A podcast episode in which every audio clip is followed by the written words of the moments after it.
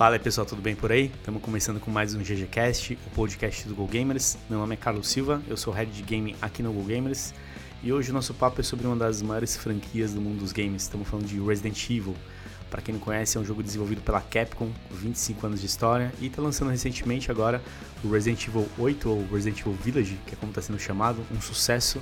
E a gente vai falar um pouquinho sobre a história da franquia, a importância da, da franquia no mundo dos negócios para os games. Então é isso. Aperta o play, segue a quest que é GG.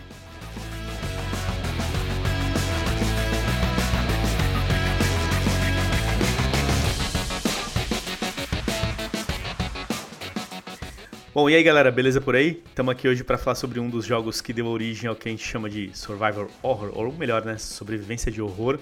E de quebra, também um jogo que trouxe aí o mundo dos zumbis para um universo de games que todo mundo gosta. Estamos falando de Resident Evil, que é uma franquia de sucesso aí absoluto, né? lançado lá em 1996. Tem aí 25 anos de estrada, mais de 30 jogos em diversas plataformas aí no mundo inteiro. Criou diversas comunidades né, extremamente engajadas aí no mundo, inclusive no Brasil, né? A gente conhece muita gente. Aliás, um abraço para todas as comunidades. A galera que faz muito conteúdo, produz muita coisa, muito evento do, do jogo.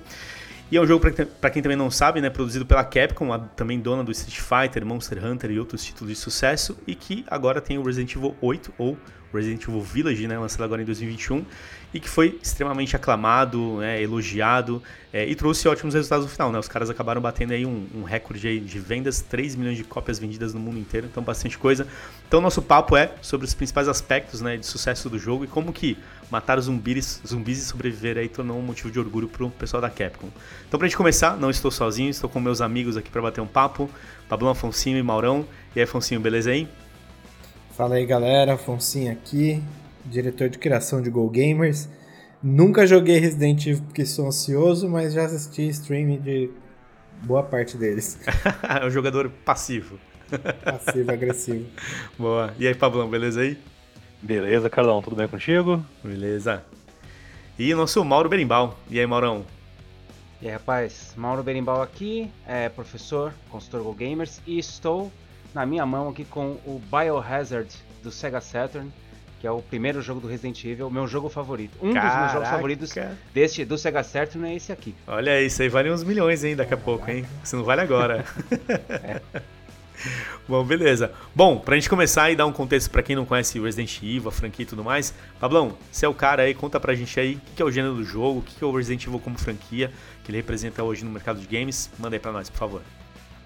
Ô, louco. É, vamos lá, não sou nenhum Mauro Berimbau, mas acho que eu consigo dar uma explicada aqui. que ah, isso, cara?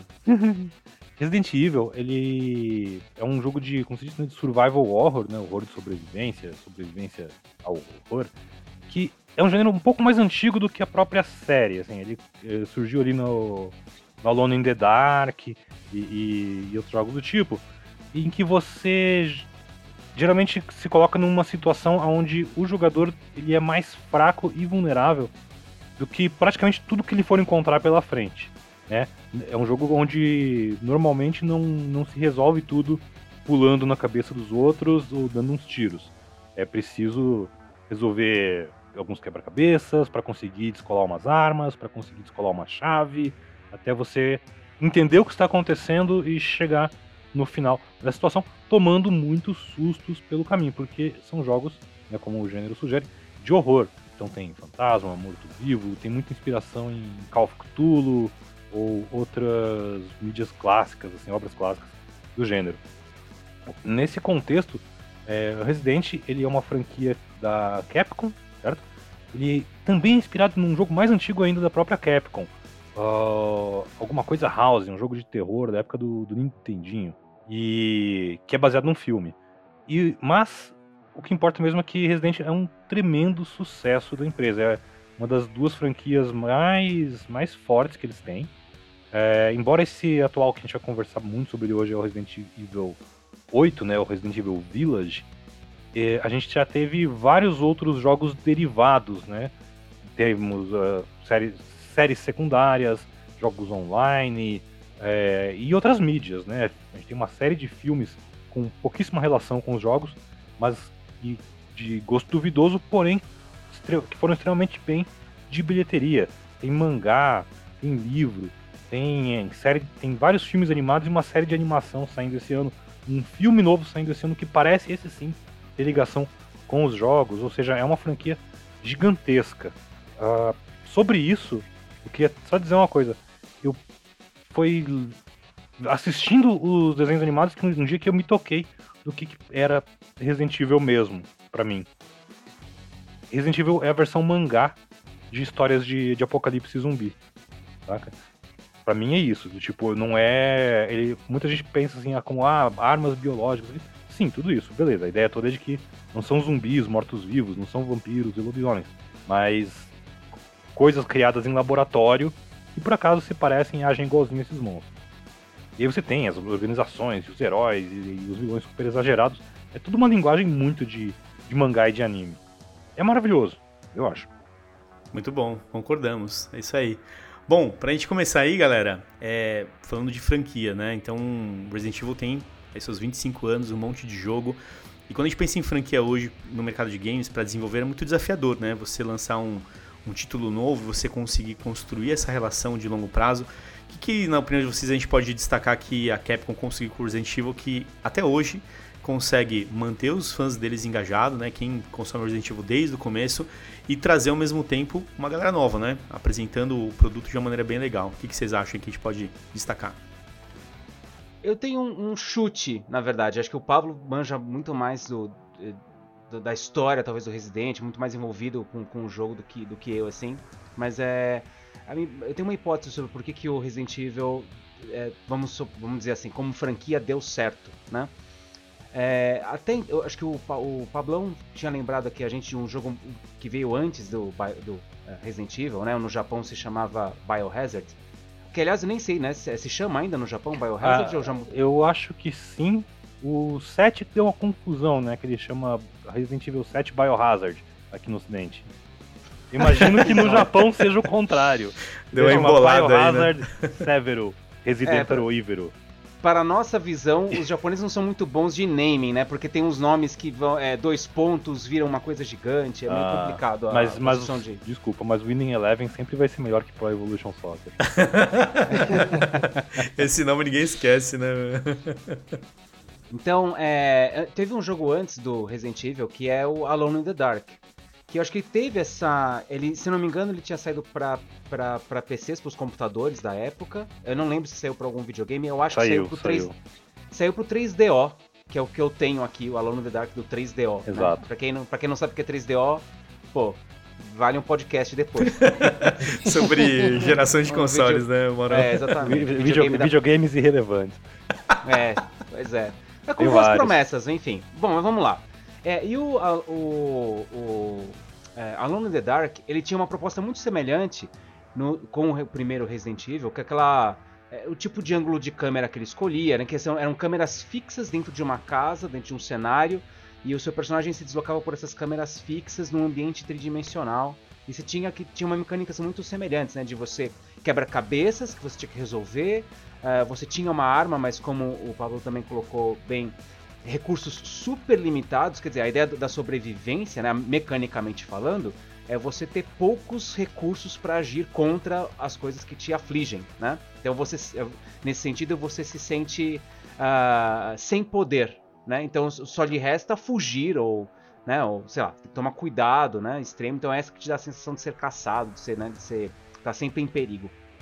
Bom, eu acho que o Resident Evil foi o primeiro jogo que inspira, tem uma impressão muito inspirado em in the Dark, conseguiu mecanicamente, do ponto de vista de gameplay, oferecer uma experiência boa, né, pro jogador. Porque in the Dark era ruim pra caramba de jogar, era, era mecanicamente difícil de, de, de, de, lidar com o jogo, né. Eles conseguiram, conseguiram fazer um jogo bom, ainda que naquela, naquela época, né, é, com a, uma atuação de jogador do, dos, dos, personagens, né? Tem, tinha cenas filmadas, né? No jogo foi um jogo em CD, saiu para PlayStation 1, Sega Saturn também. Uh, a atuação é, do, dos, dos, heróis era horrorosa, né? Se, se, alguém tiver a oportunidade de ver no YouTube, é, o, o, vídeo de entrada do Biohazard é, é assim, é piada. Mas para mim, que tinha, não sei, talvez 14 anos lá, ou alguma coisa por aí, era super bacana, né? Suficiente para tomar os sustos e, e, tudo mais que a franquia, é, que, o, que o jogo prometia.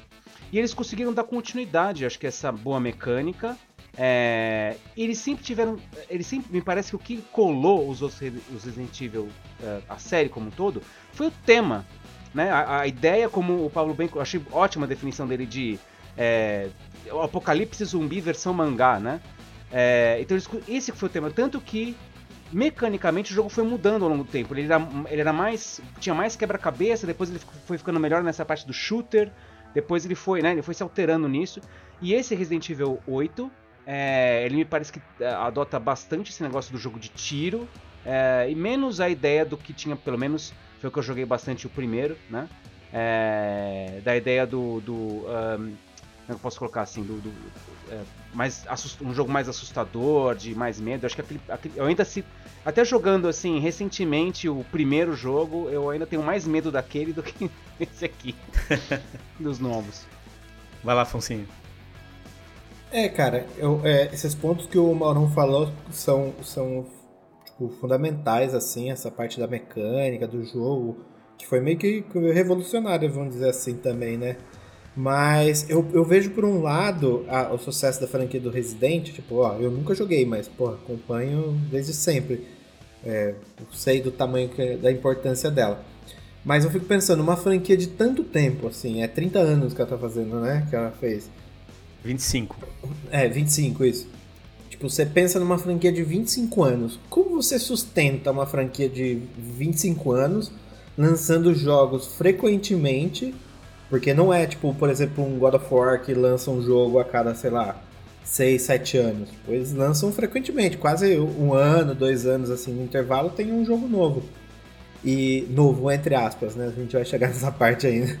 Mas é, como que você sustenta, né? Sem o jogo ficar chato, né? Você fica pensando, porque, putz, a, se você for pensar numa progressão dessa, a chance da narrativa ficar chata, porque a mecânica é o mesmo, a temática é a mesma, sempre é o mesmo jogo evoluindo, acaba indo para esse lado. Mas uma sacada que eles tiveram que eu acho muito interessante é a variedade de personagens principais que eles têm, tanto para os bonzinhos quanto para os vilões da história. Tipo, você pensa, você tem bilhões, cada jogo praticamente tem um protagonista. Eles não tem, tipo, sei lá, o Sonic, o Super Mario, que todo jogo vai ser lá o Sonic, o Super Mario pulando, batendo cabeça. Tipo, não, tem tipo, sei lá, tem, tem o Chris, tem a, a Jill, agora tem o Ethan na, na série nova. Eu acho que essa, re, essa renovação de personagens que eles foram fazendo e não, tipo, transformando um protagonista só da franquia, eu acho muito legal, porque, tipo, você não, não deixa a franquia velha, né? Você sempre tá renovando ela e, tipo, você cria possibilidades de fazer cruzamentos, tipo, muito doidos. Você pode enfiar o Chris agora num jogo dessa franquia nova que é um prólogo dos jogos antigos e que tá tudo bem, que encaixa super bem na, na narrativa, né? Isso eu acho que é um ponto muito importante para o sucesso da franquia do Resident. Uma coisa que, assim, para mim, que explica muito, assim, da, dessa longevidade e de como a série tá sempre trazendo novos jogadores e prendendo sempre todo lançamento, pelo ele prende muito a atenção mesmo de quem é fã há muito tempo. É, tem esse lado da história, o carisma dos personagens que, que o Alfonso colocou, que, como eu disse, né, não, é, não é sempre o mesmo protagonista. E diferente dos jogos do Sonic, os protagonistas secundários são personagens interessantes e legais, não os amigos do Sonic. E é verdade, mano. É, que sempre tem um personagem novo que estraga, cara. Mas é, o que eu acho que, é, pra mim, assim, eu, eu, até escrevi, eu escrevi um artigão sobre isso no The Anime, uns meses atrás, quando a série fez 25 anos, é, de qual que é o grande segredo ali. O maior segredo do Resident Evil é que a série está sempre reinventando a forma que ela é jogada. É, você, quando o Resident surgiu lá no, nos anos 90, virou uma febre de jogo de, de survival horror. Os jogos seguiam exatamente a mesma forma. A própria Capcom criou vários e depois esqueceu que eles existem. Podia trazer alguns de volta. Mas tem, to, tem to... o, dinossauro, né? Como é que era da o nome? Dino Crisis. Dino Crisis. Dino Crisis. Isso. Tinha Parasite Eve, que acho que era da Square. Tinha vários, um mais incrível que o outro, mas que nunca conseguiram se manter junto com o Resident, porque Resident tá sempre, tava sempre criando alguma coisa nova no jogo seguinte. E aí no Resident Evil 4 eles foram lá e mudaram tudo. Virou um jogo de tiro visto de cima do ombro, com um movimento esquisitão, ambientado na Europa, mudou tudo. Aí no Resident Evil 5, virou ação, tiro, porrada e bomba, com co-op online, ou em tela dividida. É, e eu não gostava dos primeiros, o 1, o 2, o 3. Eu não, não tinha Playstation, eu jogava tudo no PC. Então pra mim, jogo era, era Doom, era Wolfenstein, era mais, mais frenético do que aquilo lá. O 4 me envolveu, me interessou. Quando chegou o 5, eu me apaixonei pela série. Tipo, é, um, na época eu lembro que muita gente me xingava, maluco, tá errado, tá zoado, esse jogo é horrível, isso não é Resident de verdade. Durante muito tempo, até sair o 7, foi o jogo mais vendido da série, então, ó. E... Eu também, viu, Pablão? No 5 foi que eu joguei. Fechei duas vezes, cara, na cara, época. É incrível. incrível. Me eu tenho meu também. Steelbox autografado aqui dele. Sensacional. Muito bom. E, o... e aí o jogo no 6 aumentou isso ainda mais, com mais protagonistas diferentes. Aí começaram a vir as séries derivadas, mais focadas nos puzzles, ou totalmente multiplayer online, como aquele horroroso da, da Umbrella, Umbrella Corps. É... E quando a série voltou pro princípio pro 7, voltou como um jogo de terrorzão. É meio a leitura da Capcom dos Outlast da vida, né? Tipo, era tão sinistro que o 8 já não foi mais tão sinistro, porque eles perceberam que muita gente não jogou até o fim. Porque o jogo metia medo de verdade. Ainda mais quem jogava em realidade virtual. O, já o 8 ele tenta equilibrar isso com ação. Eu tomei um susto. Um susto. Uma vez. Das cinco vezes que eu já treinei esse jogo, eu tomei um susto no Resident Evil 8. Você é muito Isso. corajoso, cara. Não, não sou. Eu tava assim, aham, aham, Brabo. Aí brabo. chega naquela parte, naquela casa das bonecas, que eu tô esperando, ah, vai aparecer uma fantasma aqui agora e tal, legal. Aham. E aparece, cara, meu, eu queria entender qual que é o lance dos designers japoneses com bebê hoje em dia. Eu não entendo. Aquele bebê monstruoso lá. Aquele bebê, vi. mano, Nossa. aquele bebê me deu, fez dar um pulo aqui que foi louco. Mas você não ele sabe é um jogo do pacote de fralda pra você ver o terror que é. Aquele jogo, esse jogo ele é muito mais um jogo, ele, ele tem esse equilíbrio com a ação, com os puzzles, mas ele tem uma, uma linguagem mais dele também. É, para mim esse é o lance. A Capcom sempre, cada, você nunca sabe o que vai ser de verdade um novo Resident até de sair. Isso mantém os fãs interessados. Não é sempre o mesmo jogo e você acha, ah, o 7 foi terrorzão, esse aqui também vai ser. Surprise. Não, ele é outra coisa. Tem todas as coisas, você sente que o jogo é como um disco novo da sua banda favorita. Sei lá, o disco novo do Foo Fighters para mim. Não é igual aos anteriores, mas você reconhece a banda. Resident Evil é meio né? isso. A característica ela se tem, mantém de algum é, jeito, você né? Tem alguma, tem a personalidade do jogo tá ali, da série tá ali, mas é um jogo diferente.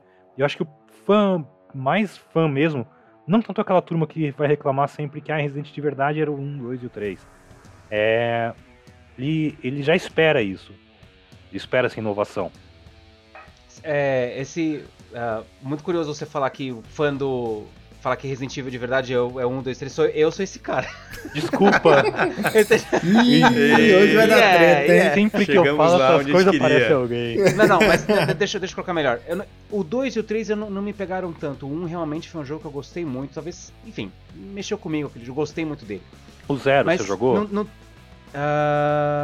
o Zero acho que eu comprei pra GameCube e eu nunca joguei. Um dos, dois, um dos melhores jogos do GameCube. Super, acho que tem que jogar. É, ele. bom, bom saber. Tá na, tem mais um que vai pra fila.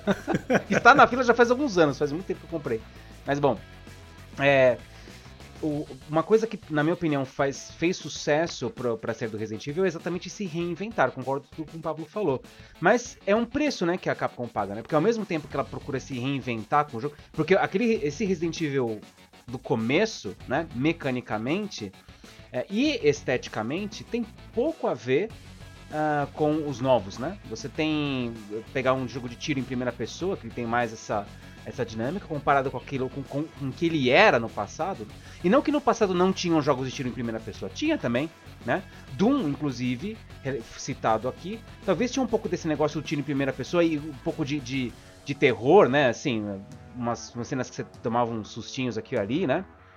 Dos monstros aparecendo, mas acho que essa, essa renovação cobra um preço, eles é, têm uma vantagem, eles estarem sempre se colocando à frente. Então, a galera gosta de tiro em primeira pessoa? É isso aí, vambora. Ah, o pessoal gostou da experiência do PT, né? Que saiu tempos atrás e todo mundo curtiu. Vamos fazer o Resident Evil 7 vai ser um rolê assim, né? Como o Outlast. Essa ideia de se renovar sempre, de estar à frente, eu acho muito bacana e de um afastamento que eles tiveram ao longo do tempo dessa cultura mangá pelo menos eu senti, né? O Resident Evil 1 tinha bem características, tinha algumas coisas que eram bem típicas de, de desenho japonês. Os personagens femininos eram é, um comportamento meio japonês, assim, de, de, de menina, né? Uh, kawaii. Resident e... Evil 6 eu acho que é o extremo disso, assim, pra mim. É mesmo? Ó, esse eu não joguei. Tem, tem hora que os dois heróis finalmente se encontram, apontando a arma um pra cara do outro. E a série inteira tem a Ada Wong de vestido rasgadão e, e bota, que é meio. Por quê? É. Vai tá dentro é, mas... do esgoto lá com o jacaré andando de vestido, sabe? Mas no, no 8 eu não vi isso. É, eu vi, na verdade, muita referência à cultura ocidental, referências ocidentais, né? Que ocidentais reconhecem. Então, me parece que é um produto que eles fez sucesso no Japão, fez sucesso nesse percurso e eles posicionaram claramente o público não. ocidental. Você, viu até o fim? Você... Não, ele é totalmente, mas assim, é, ainda assim ele tem essa coisa do mangá, porque você ainda tem a, a, a, as corporações, você tem o, a, menina super poderosa no final, assim, meio. meio indo pro Ultimate Form dela já já e tal. Tem... Ah, tá. É, tudo bem. Feito por japoneses. e por, na verdade, nos créditos tem gente do mundo inteiro ali, na verdade, né? Mas é, eu acho que, pelo menos, é, grande parte da experiência, ele foge um pouco é, disso. Enfim, acho que a atualização constante que eles tentaram arriscar com uma franquia, também pra falar bem a verdade, né? Porque cada vez que se atualiza, é um risco. Mas é um né? risco que é vem um... se pagando, né? Foram, é o jogo, é, eu tava olhando é, agora. É a franquia tá mais vendida da Capcom. 105 milhões de jogos vendidos até hoje, do primeiro É o Pokémon da Capcom, tá certo. é, porque lança um jogo a cada dois anos que nem um Pokémon. não, só, e quando, eu, eu no que não tem jogo, sai um remasterzinho de Resident Evil 4, né? Exato. Então, é isso que eu ia emendar, por exemplo, quando a gente, a gente até brincou aqui, né, o, o fã raiz e aí o fã mais novo, enfim, porque o jogo ele mudou a sua característica mesmo de mecânica. Então você pega os primeiros, né, jogo em terceira pessoa e tudo mais tal, e você pega no 7, trouxe em primeira pessoa, mudou a forma e gera talvez um pouco de estranheza nesse caso. E aí o que acontece? Mas por outro lado, a Capcom, né, muito inteligente, está lançando esses remakes, que é justamente trazer o Resident Evil 2, o 3, já tem boatos do 4, que provavelmente vai sair, né? Provavelmente eles vão desenvolver isso, porque é uma forma talvez de trazer o que é a essência do jogo, quando você pensa na característica que fez o sucesso dele pra galera conhecer, né? E você traz isso com as novas tecnologias, novos consoles e tudo mais e tal. Então fica diferente, é bacana, né? Então esses remix são legais. E por outro lado, eles têm aqui a continuidade para arriscar. Então o 7, o 8, o 9, o 10, o que seja, os caras vão inserindo coisas que são elementos diferentes, mas que no final das contas agregam, né? Acho que no final de tudo que vocês falaram aí, não perde a, a personalidade continua sendo o Resident Evil, né? Seja os protagonistas, os personagens, cara, é a história do, do mangá, corporações, tá tudo ali, né? No final das contas, mas acho que esse é o principal diferencial deles, né? Quando a gente pensa em produto, porque enquanto outros jogos talvez tentam fazer a história do zumbi o tempo inteiro, uma loucura frenética, eles têm uma característica diferente, né? O zumbi tá lá, ele faz parte do negócio, mas a aplicação dele é, é muito mais bem dosada, ao meu ver, sabe? É, acho mais interessante. E, e, eu acho interessante como uma coisa, isso sim eu pago um pau. Como eles sabem fazer a coisa do puzzle, do, do quebra-cabeça dentro do jogo. Por, é, é, é, uma coisa que acho que o Mauro vai entender muito melhor do que eu, até explicar melhor talvez, né? Essa coisa mais lúdica, onde você tá naquela situação e você tem que achar a resolução da bolinha, onde é que encaixa a máscara para fazer a porta se mexer, não sei o quê. Essa coisa, a gamificação do terror. Olha, gostei dessa. E... Esse é o termo técnico lá é... que os caras usam no brainstorming. Alguma coisa assim. E, e, e, eles fazem de um jeito que, assim, é, quando você dá de cara com o quebra-cabeça deles, você fica assim, primeiro, oh meu Deus, um quebra-cabeça justo agora, e como é que eu vou resolver isso? Onde é que eu vou? O que eu faço? E dali algum tempo, quando você tá com, pã, achei a peça que eu preciso para fazer aquilo, tudo aquilo se encaixa na sua cabeça e você se sente muito gênio. Sim, Passei... quando você pega os objetos e gira para examinar, é, né, Pablão? É... Porque você extrai o item, aí Sherlock encaixa, Holmes, ela fala, assim, putz, é isso. Um... Cara, para mim foi o... nesse jogo foi o puzzle da, da, da máquina de da caixa de música. Uhum. A caixinha de música que eu fiquei, eu lembro que eu tava jogando isso no meio da madrugada, desesperado porque eu tinha prazo para entregar o detonado do jogo para uma revista e encalhei nisso aí. E eu assim, caraca, são duas da manhã, eu não consigo resolver isso. eu posso tentar dormir, eu posso tentar resolver. Eu fiquei fuçando e fuçava e andava aquela casa inteira procurando se faltava alguma coisa e não achava o que, que eu tinha que fazer, não entendia. eu mandei mensagem pro Fábio Santana da Capcom às quase 3 horas da manhã. Porra, acordou o Fabão, tipo, cacete, Fabão, mano. a caixa de música, cara, o que que eu faço aqui? Aí eu mandei mensagem, eu olhei pra TV e pera. A música- Aí eu entendi, ah, são as ranhuras, eu consigo ver. Encaixa. Aí você encaixa tudo, pana, ela toca.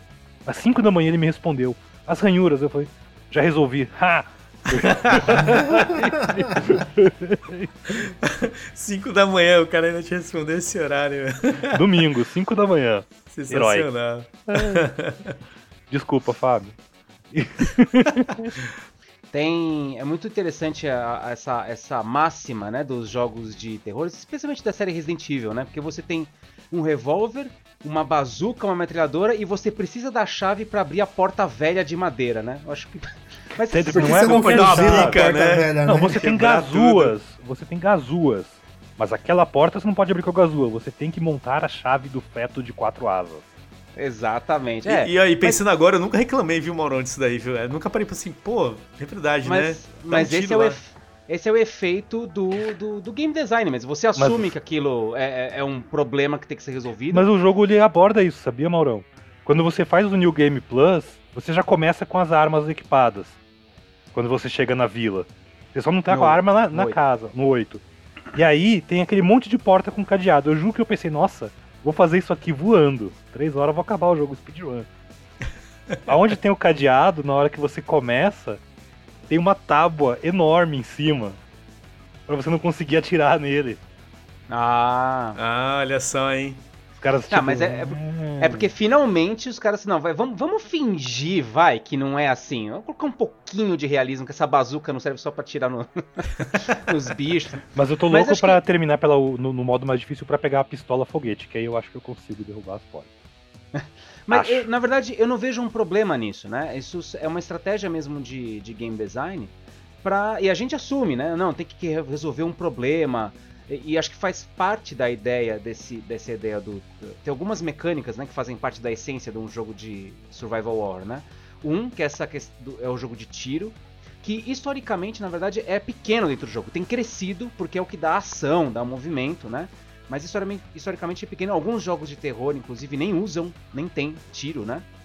Ah, mas é sempre limita as grandes limitações de recursos, é, quebra-cabeças. Ah, quer dizer, o momento que você tem que parar e resolver um problema, tem que ser, a sensação de você estar preso, né? Você não conseguir sair. É, é uma coisa que é recorrente também. Ah, e tem um terceiro ponto que agora me fugiu na cabeça, mas já já eu vou lembrar. busca lá, busca lá. Mas É. ó, falando sobre, sobre a, a ques- alguns pontos que a gente conversou aqui, né? Hoje você tem um monte de jogo nesse estilo de zumbi, de survival e tudo mais, alguns até com limitações maiores, né? Tem jogo que você tem lanterna. Eu lembro do Fatal Frame que se chama câmera pra você fotografar lá os, os fantasmas. E cara, Coisas- pelo amor de essas Deus, coisas- aquele essas jogo. coisas eu não jogo, Meu não. Deus. Então, e aí, eu acho que assim, mesmo o Resi- Resident Evil, né, tendo esses recursos, você ainda se sente limitado, né? É, mesmo que você tenha arma, porque se você não, não manejar bem o inventário, você fica sem bala. Não é um jogo que você dá tiro pra todo lado, né? E quando eu olho os outros jogos, e até na opinião de vocês também, é, hoje o Resident Evil ele consegue equilibrar bem essa história, né? A ação, o Survivor, ele não é nenhum nem outro, ele tem uma mescla boa, porque hoje eu vejo muitas coisas nos extremos, sabe? Ou é jogo que você tem um monte de arma pra matar zumbi pra cacete, tipo Days Gone, por exemplo, State of Decay, ou outros que você tá lá travado, que você tem uma lanterna na mão e que você tem que chorar pra conseguir encontrar uma chave e não tem arma. Talvez o Resident Evil ele pode ser esse cara que equilibra melhor isso? O que, que vocês Com acham? certeza, com certeza. Acho que um dos grandes segredos do- Resident isso. Ele não é uma experiência insuportável pro jogador. Ele não é uma experiência feita para dificultar a sua vida. Ele é um jogo para você curtir aquela história, para você curtir aquele desafio e conseguir a satisfação de superá-lo. Tipo, ele não é um jogo descerebrado e não é um jogo masoquista, sádico, né? Masoquista seria o jogador, acho. E... É, eu achei por aí. Não, não manjo, não manjo muito dessas paradas. Eu- ai, ai. Eu acho que ele tem esse, esse meio termo, esse equilíbrio, assim. É, e a Capcom sabe dosar bem isso porque é aquilo. Se você só quer matar um zumbi por matar sem a trama, você tem o Dead Rising, que você faz- monta uma moto que gospe fogo, que tritura zumbi, que é, que é bem o que o Carlão falou. É puramente você sair destroçando zumbi, né? Mas o, o, o Resident, para mim, ele é muito parecido com o que é o The Walking Dead. Não o The Walking Dead série, ignora essa porcaria dessa série. The Walking Dead quadrinho mesmo, que é a história de verdade. Pô, não é uma série sobre zumbi. Não é uma série que você tem que sair matando zumbi. Mas sobre os personagens. Tipo, sobre as, a, a, as tretas que aqueles personagens estão passando. Tipo, os zumbis estão ali de coadjuvante da história toda, tipo, pra causar os plots principais, mas o que importa ali são as histórias dos personagens. Isso, isso eu acho legal da série. O Resident Evil é um jogo que é feito para todo mundo, né? É, é, assim, quero dizer, para o mercado de massa, né? Ele não é feito. Uh, tinha. Como, como é que era o nome daquele game? Já virou antigo, né? Uh, que era exatamente isso. Você tava só com lanterna, tinha um inimigo que era um cara compridão, alto, que te pegava. Você tava numa floresta, tinha que achar umas folhas de papel. Uh... Eu, eu tô lembrando qual que é, não lembro o nome, mas, por exemplo, o Bruxa de Blair, se eu não me engano, que saiu de Xbox, de PC, ele tinha alguma característica assim também, não sei se o Pablo lembra também, que era limitação de inventário, assim, extremo, né?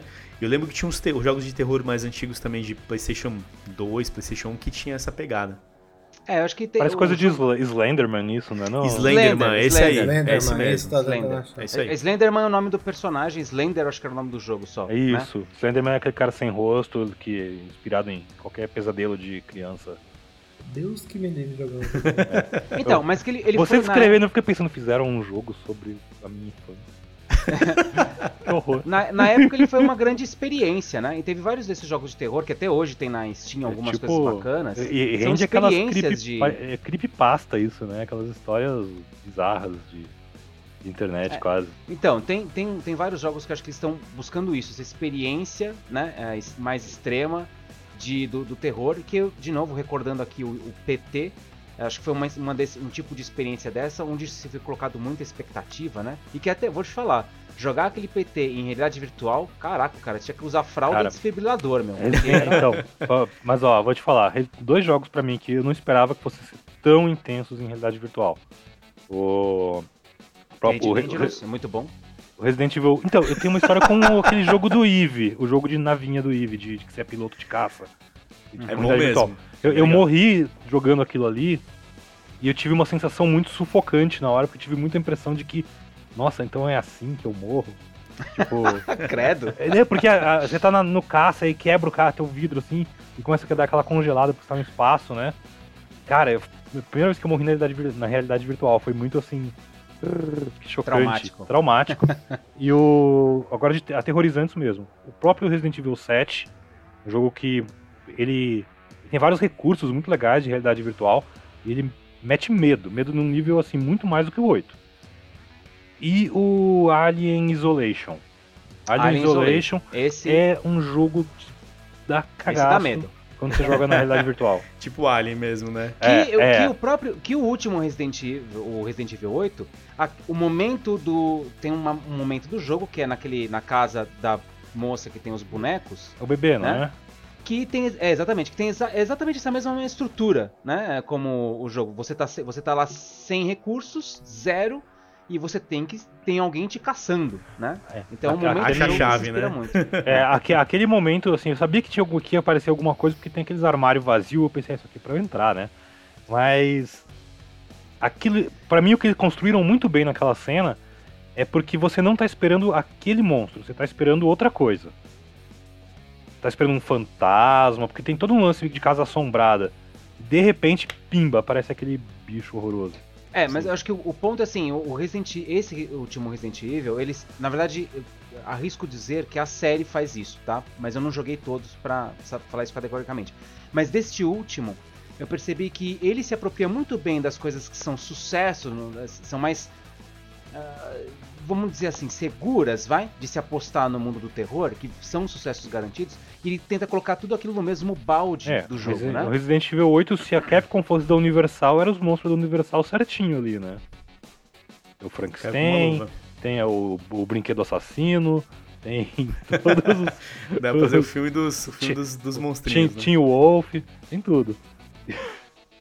É, então eu acho que esse, parte do, do, desse sucesso que ele tem é de saber combinar bem essas coisas de jogar, vamos dizer assim, né? Ser mais safe nessa, nessa né? jogar seguro nessas áreas uh, do, do, da forma como ele aborda o tema, na forma como ele põe as mecânicas, né? Ele é um jogo muito bem construído. Não, não há como negar que esse último Resident Evil é um jogo muito bem construído, né? Eu não sou muito fã do, do da não, não, gostei muito da história do 8, eu particularmente. Mas essa é a minha opinião, como diz um amigo meu, é, opinião, a minha opinião vale zero, porque ninguém, ninguém terá essa Aqui vale muito, aqui vale muito.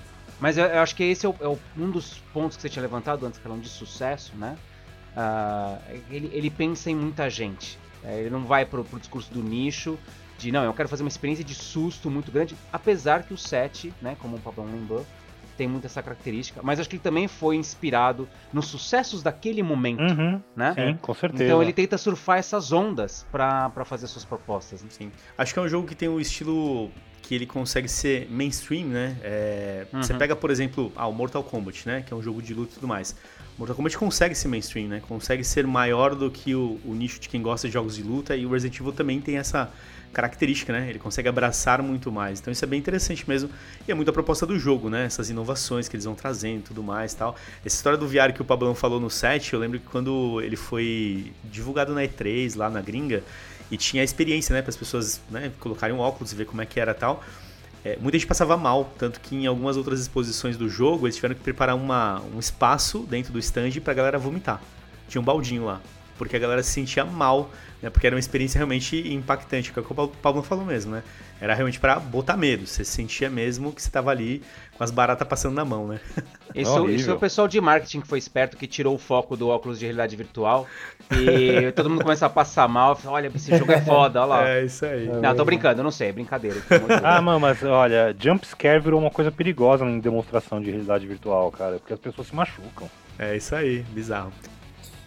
É, o, eu, lembro, eu lembro que teve esse, essa experiência aí no Summit. Lembra no Summit que a gente Verdade, se encontrou lá? Lembro, no, lembro. Que foi lá no Memorial. Eu não joguei, eu não joguei. Eu também não, capaz. Pô, eu, eu, tava, eu, jogar, estava, não passo vergonha nem eu, sozinho, passar vergonha. Eu estava lá também, olha que louco, a gente não se conhecia ainda. Olha é, aí, ó, a gente só não tinha trocado ideia ainda. Mas o que eu ia falar era que, tipo, esse lance da franquia ser muito inteligente de se renovar é, é muito interessante, porque o 8 é tipo, demonstra isso também. É, o, o, eles, eles usam o Resident Evil 8 para fechar um arco que eles começaram no 7, explicar a conexão que esses jogos têm com a franquia completa desde o primeiro. Tipo, eles ligam todos os jogos, amarram todos eles com o Resident Evil 8, fecham essa sequência que é o 7 e o 8 e abrem possibilidades para tipo, agora eles podem fazer mais 10 jogos sossegados que eles deixaram em aberto e criaram possibilidades para fazer isso. Isso foi muito inteligente deles com esse jogo novo. Além de todas as, as a, que nem o Mauro falou, eles pegam esse aprendizado de tudo que deu certo na, na, nas franquias, trazem para o jogo que eu acho que é, um, que é um jogo muito redondo, assim, é um jogo muito muito, muito bem feito, assim, tipo, eu, eu vi pouquíssima gente falar mal dele. Porque é um jogo bem, bem construidinho, assim. E. Bem construidinho, né? Sacanagem falar assim. do jogo é monstruoso, é monstruoso. É monstruoso. E, e eles abrem, é eles okay. soltam um, um, plot twist no final que eles abrem possibilidade para eles fazerem uma nova franquia de tipo 3, 4, 5 jogos, se eles quiserem. Porque tá em aberto, voltou a ficar em aberto a franquia. Tipo, pra onde vai agora? Pô, a galera, a galera que é leaker, que criou teoria, já tá explodindo no YouTube, já querendo, criando possibilidades pro que vai acontecer na franquia. Já foram até é o 20, doido. né? É, é, então. Ao mesmo tempo, eu tô muito curioso com qual vai ser a recepção se o jogo enveredar de novo para ação excessiva, porque assim, é, é um ciclo cada vez mais rápido na série isso. Começa com um jogo mais terror, puzzle, survival horror, né? E vai indo, tendendo em direção à ação nos jogos seguintes. Teve lá Resident Evil 1, 2, 3, cada hora mais ação, mais ação, com Resident Evil 4, pá! Tiro tiro por cima do ombro, mil coisas. Aí Resident Evil 5 e 6 foi tipo overdose de ação. Aí o 7 abraçou de novo o terror, puzzles, e você correndo de todo mundo. No 8, ele dá essa equilibrada, mas ele termina com um, um gancho. E, a, todo o trecho final, mas tem um gancho muito específico no fim, Que eu não sei se vai vir como uma expansão tipo por download, um DLC, ou se é o Resident Evil 9, que é o a turma indo atrás da, da BSAA, da agência que devia estar tá cuidando, impedindo os zumbis e tal, e que tá soltando soldados zumbi no mundo, tacando o terror, né? Então dá a impressão isso, ok, o jogo vai ir pra pancadaria de novo já no próximo episódio. Talvez seja uma expansão desse, já que o final mesmo é muito depois, né? Mas ó, entrando num ponto interessante que a gente está falando da evolução e também falando do que dá certo, que eles vão agregando e para onde que vai, né? E quando a gente pensa no jogo, na produção de cada Resident Evil, ele é um jogo de história para ser jogado começo ao fim e acabou e é incrível, né? Mas cada vez mais você vê esses esforços da Capcom em tentar trazer outras possibilidades. Então saiu o Resistance quando teve o Resident Evil 3, se eu não me engano, né? Que era uma experiência online. Tem a versão né, que está sendo discutida aí da versão online também, que vai sair para o 8 e tudo mais, que não tem agora. Esse é um caminho, o, talvez? O, o, o, Reverse? Isso, exatamente. Algum... Talvez esse seja o caminho de tentar, talvez, conectar com outro público, trazer outras experiências. Ah, eu acho que eles sempre tentam, né, alguma coisa e já tiveram experiências bem ruins de jogos online de Resident antes. Tipo aquele Umbrella Corps. É, isso é bem bem meh, ponto baixo, assim, da série, da franquia. É, o Reverse, eu acho que ele vai ser uma coisa bem, bem ok. Tipo, eu, eu, ele não é multiplayer assíncrono, né? Tudo, são dois times enfrentando, normal, não é tipo assimétrico, né? Onde você tem alguém jogando com Nemesis e o outro time ou tem, eu nunca entendi direito o que, que é a ideia do reverse. No Resistance tem alguém que é o mestre, né? Que ele vai criando as sabotagens e a galera que tem que, que ir sobrevivendo a isso. É, eu acho que nesse novo é isso. Você, quando você consegue completar algum objetivo do jogo, você vira tipo Nemesis ou algum outro monstrão. E aí o outro time tá ferrado. É, é uma fórmula que eu acho. Eu não gosto, mas eu entendo que tem seu apelo. The, é, Dead by Daylight tá aí há mil anos provando que dá certo. Hum. Sei lá. É, então, é, eu, eu acho que, tipo, esse, esse, desde o Resisting que eu penso isso, tipo, é uma, é uma tentativa da Capcom de entrar, talvez, num, num mercado que é esse, exatamente esse mercado do Day by Daylight aí, tipo, que é um, um, multiplayer de terror, só que, putz, cara, tem tanto hoje em dia, tem tanto, tanto, tanto, de diferentes formas, tem com fantasma, tem esse Day by Daylight que é, tipo, tem, sei lá, o Jason, o Pânico, tipo, putz, Pra quê, sabe? Tipo, você já tem uma franquia muito bem construída. Pra quem engatar um público que talvez não seja o seu? Sabe? É, é, acho meio, acho meio furado. Mas, é, mas aí é o poder da franquia, né? De, eles saberem que o nome Resident Evil tem força. E falar, cara, se a gente fizer um. Se a gente fizer um jogo estilo aquele, mas com o nome Resident Evil, vai vender. A galera vai, vai, vai, vai curtir, né? E, e é, é, o que eles fazem, na verdade. É, enfim, eu não sabia dessa informação que é o jogo mais bem sucedido da Capcom. Mas se é o caso, eles vão extrair até a última gota desse limão, né? É isso aí, com novas possibilidades, né? Eu imagino que a questão do online é uma delas, né? Mas o grande desafio é como se você tem hoje vários jogos que trazem esses estilos né, diferenciados e tudo mais, como que o Resident Evil como força de marca traz algo também inovador. Talvez essa seja a grande expectativa, né? E que isso está bem, é muito bem resolvido no jogo, né? Quando você pega o jogo solo mesmo, single play e tudo mais, é, é, incrível. Realmente, não tem, você não tem o que dizer, né? Não tem muita reclamação, você não questiona muito, porque é muito bem amarrado, é muito bem feito, produzido, né? Então a forma como eles estão conduzindo. Mas uma hora, essas coisas vão se amarrar, né? Porque enquanto vão lançando os remakes e tudo mais, a galera vai entendendo, né? O que eram esses jogos, a franquia, os protagonistas. Chegou a hora que vai conectar, né? Sei lá, vão lançar o último remake do 6 e aí Vamos estar, sei lá, no Resident Evil 10, por exemplo. Enfim, então acho que talvez é um pouco do que eles estão tentando é criar outros recursos, né, de, de jogos mesmo. E vai dar, vai dar certo ou vai dar errado também, né?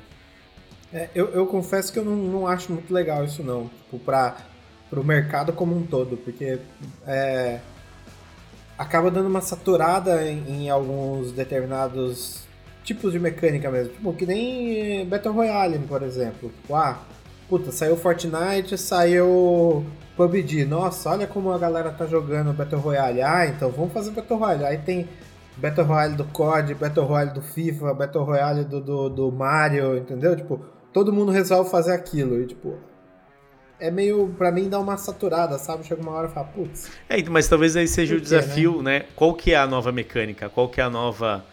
É difícil, né? É, O Sim. Battle Royale saiu e de repente virou uma febre que todo jogo de ação tinha que ter um modo Battle Royale. Alguns se firmaram muito bem, outros que nem eram os protagonistas do modo conseguiram né, se manter e ganhar a frente até do- de quem construiu o, o estilo do jogo e tudo mais e tal. Mas enfim, é um pouco do desafio, né? Ó, um, pra, pra gente temperar essa conversa e falar do, do poder das franquias, né? Ah, na, na PGB 2021, a gente tem uma parte do, da pesquisa que pergunta exatamente sobre conhecimento e envolvimento que as pessoas têm com uma série de jogos, aqueles que são, foram ah, os principais, ou estiveram na- nas listas dos principais jogos ao longo de 2020, né? E entre esses jogos nós temos Resident Evil, tem o Resident Evil 2 e o 3, né? É, quando a gente pergunta para as pessoas se elas conhecem, né?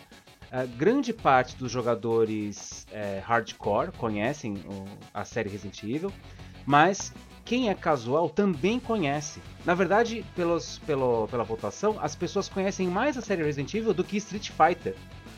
É bem Então, maior. Então, a- a- o nome é muito conhecido, e se a gente vai para as pessoas que estão jogando atualmente, estão ativas dentro do Resident Evil 3 em particular, o público hardcore é quem tá mais como padrão, né? O pessoal que se dedica mais, fica mais tempo jogando. Mas ele também tem um uh, nível de.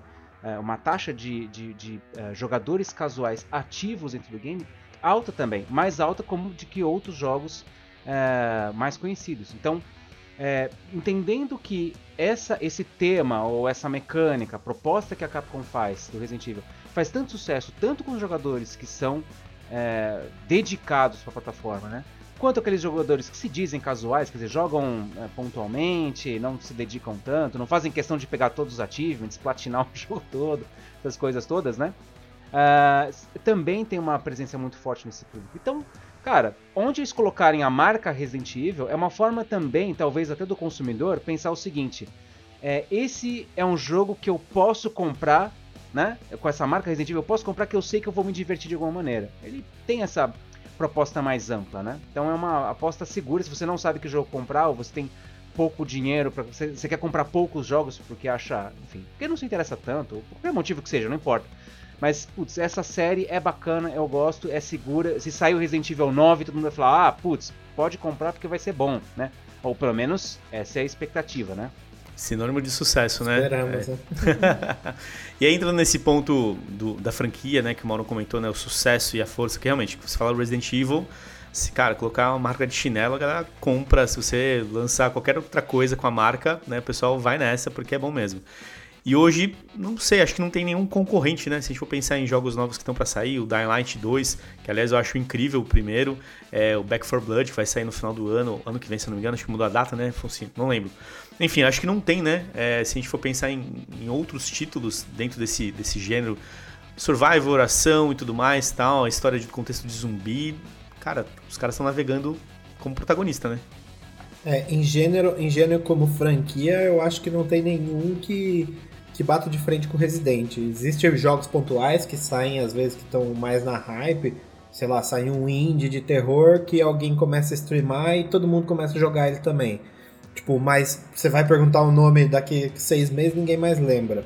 Tipo, é diferente de você falar, ah, estou jogando Resident Evil. Tipo, porra, que legal. Qual Resident Evil você tá jogando, sabe? É diferente, né? Tipo Fasmofobia, se eu não me engano, acho que é isso, né?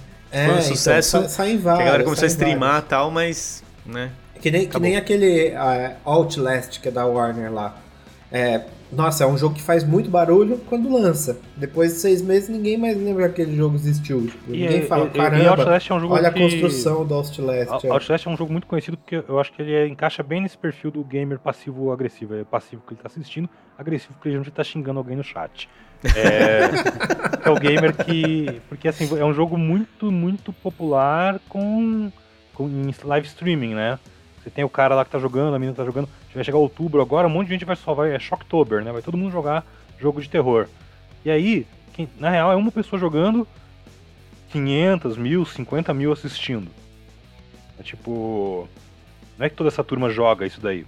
Querem Não ver o um cara tomar envolvimento, né? Eles- Não, porque Sim. o que você quer é jogar é ver alguém tomando susto. Talvez você tomar um susto É, não tomar um susto, né? É, e É. Outlast é bom nisso. Esse daí, pelo amor de Deus, cara, Não, eu não não consigo, consegui não. jogar, Não velho, sério. consigo, não. Eu É, nunca, nunca joguei também. Não, esse aí eu passo. Tchau. Obrigado, gente. Valeu. Tem É. um aqui, o, mas Re- não. o Resident ele navega sozinho hoje em dia. Assim, foi-se o tempo que ele tinha milhares de concorrentes, centenas ou sei lá, dezenas pelo menos de concorrentes, né, no mesmo gênero. Hoje em dia Resident é o Purgeno, ele tá sozinho nesse, nesse rolê dele e, e tá bem. Qual que é. E, e e a série Silent Hill? O que aconteceu com, com essa série? Também que era um grande concorrente, assim. Pois é, então, bom ponto. O Mauro levantou bem, né? Eu acho que na época do Resident Evil lá atrás, né? Alguns É, anos é. atrás, Silent Hill era o cara que todo mundo, né, comparava. E era um jogo que e era um jogo me- muito bom, né? E, E, tinha o parou, mesmo né? pedigree de produção, né? Ela criou Sim, tipo. Que tinha um hype de sair. Era o Silent Hill que, que, tinha, que o Kojima ia produzir um. É, o, P- o ia ser- PT, o PT, O ele era PT. uma prévia Ah, é o PT. do. Ele era, uma pré- ele era uma- um teaser jogável do que viria a ser o Silent Hill do Kojima. E que virou o jogo do carteiro depois, né? Quando É, é, ele ficou amigo do, do, do Norman Reedus, né? Olha aí, você fa- fala mal do Walking Dead, mas tá aí o Norman Reedus, olha só. É, então. Mas é verdade, mas o Silent Hill, cara, eu lembro muito bem, era um puta do jogo, né? Era bem reconhecido, tinha uma história bem legal também. E era, cara, um ótimo concorrente, né? Não sei, confesso É, que eu é, não, não o sei o quanto acon- da história do produto como franquia aí se perdeu no meio do caminho, onde É, o grande lance é que ele. a Konami mudou de foco, né? Ela pode ter uma grande dificuldade em admitir isso pro mundo, mas a Konami virou uma empresa que faz muito mais dinheiro com jogo de celular e, e pachinko, né? Aquelas máquinas de, de coisinha, de pego no Japão, e, e faz muito dinheiro com isso. Ela tem- é extremamente lucrativa, do que com as franquias caras dela. Sobrou PES e isso. Metal É isso Gear, aí. Alguém já tinha que comprar essa franquia, né, Pablão? Silent Hill já era. Alguém tinha que comprar a franquia, passa pra cá que a gente toca e vamos nessa. Porque é, É. isso, né? Você vê, fã tem. Possivelmente esse mesmo público que a gente tá falando aqui de Resident Evil, que gosta e tudo mais, com certeza é um público que consumiria o Silent Hill, sem dúvida, né? Daí o PT, né? O quanto que extraíram do PT, né? Eu lembro que a galera abriu o código, fazia a câmera mudar pra você ver em cima da cabeça da pessoa quem que era. Cara, extraíram o máximo daquilo e. É, até descobriram, há meses atrás descobriram, se eu não me engano, tipo, conseguiram hackear o código e achar o fantasma que andava atrás de não sei quem. Eu falei, Sim. meu Deus do céu, quantos anos tem essa porra, hein? A demo eterna, né? Boa. É, então. Mas, o, mas esse lance que você falou de sucesso, Carlão, até eu acho que a própria Capcom tem um problema, entre aspas, com isso, que tipo assim. é, as outras franquias dela, que nem o Mauro falou, tipo, Resident é mais conhecido que Street Fighter. Talvez isso seja um assunto até para um outro podcast, vale, vale a gente pensar. De personagens que são maiores que as franquias. Tipo, é, Street Fighter, eu acho que a galera conhece mais, por exemplo, o Ryu do que o- a franquia Street Fighter. Tipo, se você perguntar, você sabe quem é o Ryu? Uma boa parte da galera vai saber que sabe. Você sabe quem é Jill Valentine? Tipo, não vai ser tanta gente que vai conhecer, entendeu? Talvez. É, eu acho que o sucesso de franquia, de marca, não de, de personagem, a- a- com certeza Resident é a, a franquia de marca da Capcom, assim. Eu, eu queria comentar sobre isso. É uma coisa muito louca que rolou. no- acho que foi no começo desse ano, na- no, no Fortnite, quando eu tava na temporada do- dos caçadores lá. Que Os entrou o Ryu. lá. Quando entrou o Ryu e a Chun-Li. Ah, No- tá. Uhum. Que tava tendo aquele monte de, de crossover, assim, um atrás do outro, toda semana quase, né? Teve e abriu, você via o portal e aparecia um teaser do que, que tava vindo na próxima. E aí, num desses portais aparecia a fase do Ryu no Street Fighter 2. Que eu olhei na hora e falei, ok, que legal, Street Fighter. Óbvio. Tipo, eu sou velho bastante pra olhar pra aquilo e saber na hora o que, que é. Ah, aí eu fui ver uns youtubers comentando sobre isso, um galerinha, mas o- do, do Fortnite mesmo. Um cara falou assim: vocês não sabem o que é isso, mas eu sei. Aí eu pensei. Tá. Aí ele falou, o que, que ele falou me deixou muito sim, chocado. Padawan, sim. Ele veio, me explique. E aí ele falou: Esse é o castelo whatever e tal, que é a fase, que é uma fase DLC do Super Smash Bros. O personagem Ai. desta fase é o Ryu, um lutador de karatê. Eu fiquei assim. Nossa, cara. Olha aí. Tipo, ok. Beleza. É isso, bem. então assim, Vira sim, página. é, Ryu, Ken, Hadouken, às vezes são mais conhecidos do que os jogos. Teve, teve gente que pensa que não sabe que nós existe um Street Fighter hoje em dia. Ainda, Sim. jogável. É, tem gente Pois que é. sabe o que é Hadouken, o que significa, né, como gesto, mas não faz ideia de onde que Tem vem. uma né? propaganda de algum desses remédios pra, pra dor de estômago que eu Que é um acho maravilhoso. Hadouken. Que é que no final a, a menina, uma humorista baixinha, ela. O estômago dela aparece um boneco vestido de estômago e dá uma surra de luta livre nela. E no final ela pega esse remédio, joga ele na mão, faz um Hadouken com o negócio e joga no troço. Maravilhoso. Ela faz um. Hadouken é. certinho. Esse é o Temos, um pessoal. tema, temos, temos próximo podcast já, hein? Esse é o pessoal da criação publicitária que falou assim: meu, põe só que ela fazendo um Hadouken aí, se o cliente aprovar, vambora. E aí. Tá tudo certo. Não precisa explicar nem o que que é, né? É, pronto. Muito bom. Bom, galera, pra gente fechar, como sempre, então, ao invés das dicas, vou, vou lançar um desafio aí. Se vocês estivessem num cenário de Resident Evil, sobrevivência e tudo mais, você tem a chance de levar um item. É uma chave, uma arma, uma faca. O que, que você levaria do começo ao fim? Toma aí, ó. O item de Posso sobrevivência. responder primeiro? cara. Pode, vai lá. Eu ia levar um galão de gasolina. Pô, e aí? É, porque sempre tem um carro pegando fogo no Resident Evil, alguma coisa assim. Mano, bota fogo em tudo, porra. Um monte de bicho vindo pro seu lado, joga um galão de gasolina ali, bota fogo, já era, resolveu os seus problemas. Vai caçar chave, tentar arrebentar a porta. Nesse Resident Evil 8, eu teria botado fogo no castelo inteiro e teria vazado de lá. Foda-se, é isso. Muito bom. E aí, Morão? Porra, cara, sei lá, meu. Tem Deixa, que ter, cara. Tem que ter um item Deixa- de sobrevivência e falar assim, cara, isso aqui é pra vida. deixa, deixa o Pablo responder, porque. Não, não, tá bom, pode ser. Eu não sei, cara. Eu tenho duas opções. Uma, assim, se eu soubesse que era um videogame, eu ia levar um Game Shark. Mas. se não fosse, eu, eu, eu me preparo pra essas coisas. Eu tenho guias de, de, sobreviven- de sobrevivencialismo e acompanho esses programas tipo Largados e Pelados, então eu, eu, eu tô preparado pra quando esse dia chegar. O difícil vai ser fingir que eu não tô empolgado. É, eu, eu- eu- honestamente eu levaria uma faca Bowie, que eu acho que ela ia ser útil pra mil e uma coisas. Desde cortar a cabeça de zumbi até, sei lá, cozinhar ou fazer a unha, sei lá. O importante tá limpinho, né? com facão, né? É isso aí. É, é, é que é importante. é, ou deso- e desodorante, eu acho que é importante estar limpinho, porque senão Cara. depois de uns dias vão te achar. Pedidos vão te achar que você é um zumbi também e alguém vai atirar em você. É verdade. O, o que, o que é um bom ponto, né? De repente uma coisa pra se levar é tipo comida liofilizada que, não, que, não, que demora pra estragar e papel higiênico, porque nunca vi esses caras Olha. Resident Evil, né? Ninguém passa Eles- mal, é sangue só, papel. só, comem, só comem plantinha e Esse é ninguém outro no banheiro. gênero, esse é outro gênero de jogo, é sobrevivência. E, e papel higiênico deve ser uma coisa louca mesmo, porque você lembra quando começou, tava para começar as quarentenas, como todo mundo correu pro mercado e comprou toneladas de papel higiênico? Pois é. Mas, mas, eu acho, mas eu acho que é, um, é uma mecânica que não, não aparece no Resident, deve ser produto de limpeza. Porque você vê, que nem o Pablão falou, você nunca vê os personagens sujos, eles sempre estão intactos, ou tá E- de vestido, ou tá com aquele se colete metem num lugar que, meu Deus. É, então, entra num lugar que... Isso era pra sair estragado, né? e aí, Maurão, decidiu o que, que você levaria? Ah, você eu falou sei, me- vou levar minha comida liofilizada, então, porque pelo menos. O que é uma eu- comida liofilizada? É, Caraca, tipo- que Gente, isso- jura? É, é- é Jura que tipo vegano? não. Não, Não? também não conheço não esse termo aí. Manda aí, É tipo, Maurão. é, é tipo Tá. comida vegana? É, é porque vocês nunca entraram num- numa loja. Nos Estados Unidos existem umas lojas que eu entrei uma vez na minha vida. Não, calma. Eu entrei, eu entrei uma vez numa loja na minha vida nos Estados Unidos que era é, é uma loja especializada em apocalipse zumbi. Ô, Então, louco, isso eles, é legal, é, hein? eles- é isso, eles vendem coisas pra se tiver um dia um apocalipse zumbi, você te- tem tudo pra você lá, né?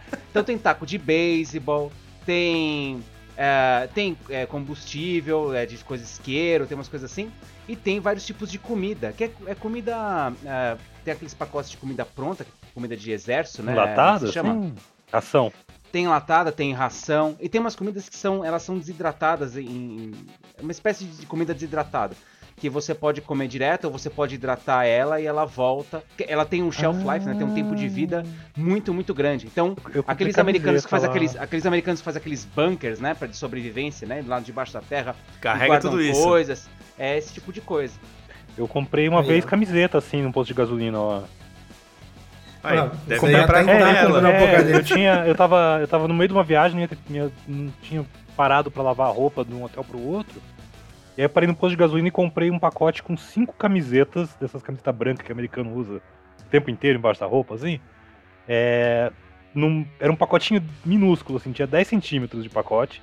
E aí você adicionava água e virava as camisetas mó grande, cara. Era Você não comeu isso aí não, né? Achando que era... Não, mas agora que tu falou, pô, Vai que é comestível, né? Muito né? bom. Vai que é comestível. Mas, mas eu tô com o Pablão, eu levaria o facão, cara. Faca é. Ou, uma outra opção é levar uma lupa. Isso é uma referência pra quem assiste Largados e Pelados. Tá bom. Não, não é o meu caso, então passei. Tem um episódio que é aqui no Brasil, que é maravilhoso, e a mina é uma mina americana que ela traz. Você pode levar um item de sobrevivência naquele programa. Você vai passar 21 dias pelado junto com uma pessoa desconhecida. E tem que aguentar o inferno da vida dessa situação. No meio do mato, em alguma selva bizarra, ou deserto, ou sei lá o quê. É, Tem um episódio que é aqui no Brasil. E vem dois americanos e tal. E a, e a menina que vem ela é totalmente pirada. Virutinha na cabeça. E ela traz uma lupa. E eu fico assim, sério, todo mundo geralmente traz uma faca, alguma coisa útil, assim, né? Traz uma lupa por quê? Porque ela ia usar a lupa pra fazer coisas como, sei lá, é, esquentar água antes de beber, com uma lupa. a luz do sol. Com a luz fazer do o- sol. Olha aí, Ao interessante. invés, ao invés de trazer uma pederneira, ela trouxe uma lupa. Resultado, ela ficou lá dentro d'água, esquentando a água do rio, Ai, até, até ela mo- quase morrer de insolação e parar no hospital. Nossa, Assim, é o episódio Não, mais não, maravilhoso de todos, cara. Ainda bem que não Boa. tem lupa no Resident Evil, senão você morreria, cara. É. Não, não Ô, é deixa eu ver. sobrevivência. Deixa eu ver esse zumbi aqui de perto. Nossa, tomou na cara.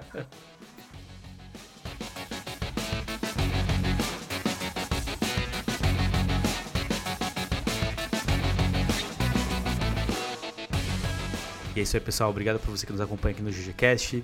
Continua conectado lá no gogamers.gg, no nosso site, nos canais sociais. Periodicamente a gente está lançando alguns artigos, algumas novidades sobre a própria pesquisa Game Brasil, alguns estudos que a gente está lançando. Então é isso, valeu, até a próxima.